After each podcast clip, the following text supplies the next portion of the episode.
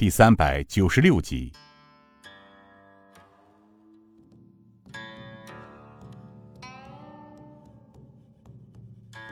他说完，转身上楼去了。没多大一会儿，被留下的人很快摇身一变，成了客栈里的伙计账房，忙着收拾桌椅板凳，清理卫生。正在此时，只听得外面喊道：“店里有人吗？出来两个！”伙计停住手里的活，看着账房。那账房冲他们一使眼色：“愣着干嘛？有客人到了，还不赶紧出去迎接呀？”其中两个点头道：“是是，掌柜。”掌柜。另外几个也匆匆往后厨而去。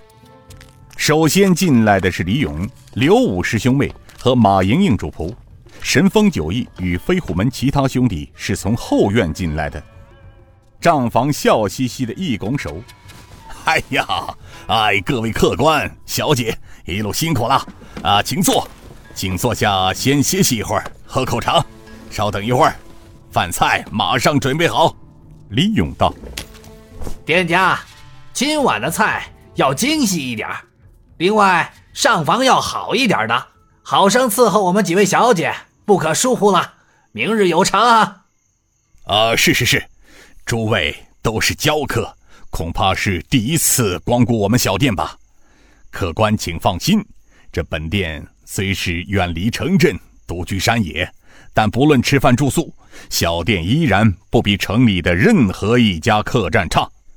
账房笑容可掬的说道。李勇道：“那行，告诉伙计，后院的马匹也要上好料，不可疏漏了。”哈哈，客官尽可放心，这点小的明白。客官先稍作休息，一会儿饭菜就会上来。尹云云站起身来，走到账房面前，问道：“哎，账房先生，我怎么没见过你啊？”记得我们上次从这里经过，曾经在这里住过一晚呀。我记得当时的账房好像不是你啊，应该是位婶婶才对。听到尹云云这么一问，那账房脸上稍稍变了变，紧接着脸上瞬间又变得笑容可掬的样子。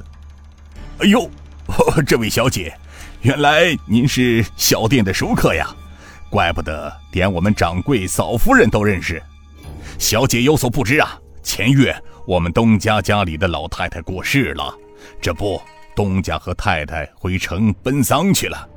小的先前在城里，也是因东家家里有丧事，暂时来这里照看几日的。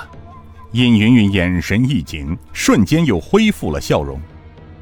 哦，原来是这么回事呀，那没什么事了，先生先去忙吧。那小姐。各位客官，稍等片刻，小的去后厨看看。他转身向厨房走去。进厨房时，那账房长长的吐了口气：“哎呀妈的，好险呀！哎，差点露了马脚。”二哥，怎么了？一个人自言自语的。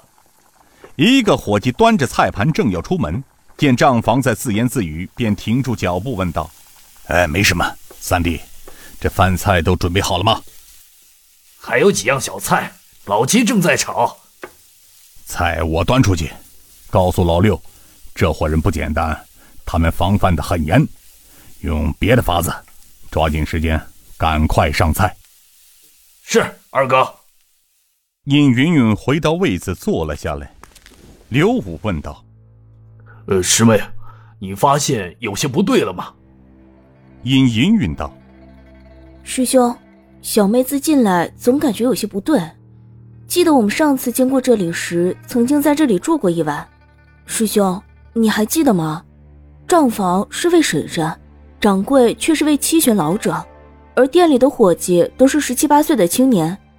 师兄，你注意到没有？刚才这几位伙计个个年纪都在三四十岁，而那些年轻的伙计哪里去了？师妹啊！你多疑了吧？你刚才没听说那个账房说，这店里的东家去城里奔丧去了吗？换人也是常有的事情吗？不，师兄，就算是店里的东家回城里奔丧去了，怎么可能把年轻的伙计尽数带走啊？而留下这些上年纪的人？依我想，这里肯定有问题。师兄难道忘了，我们此行带着大批的黄货，自蜀中一路走来，顾大哥遵循我平儿哥哥的旨意，一路之上兑换了许多硬货，哪有不透风的墙？说不定早就被人盯上了。师兄，我们还是小心点好，你说呢？马莹莹笑道：“好机警的妹妹，刘师兄，小妹以为云云小妹说的对，恐怕我们这一路走来早就被人给盯上了，还是小心为妙。”哦，你们说的对。哎，莹莹小姐，要不要告诉顾大哥他们小心提防？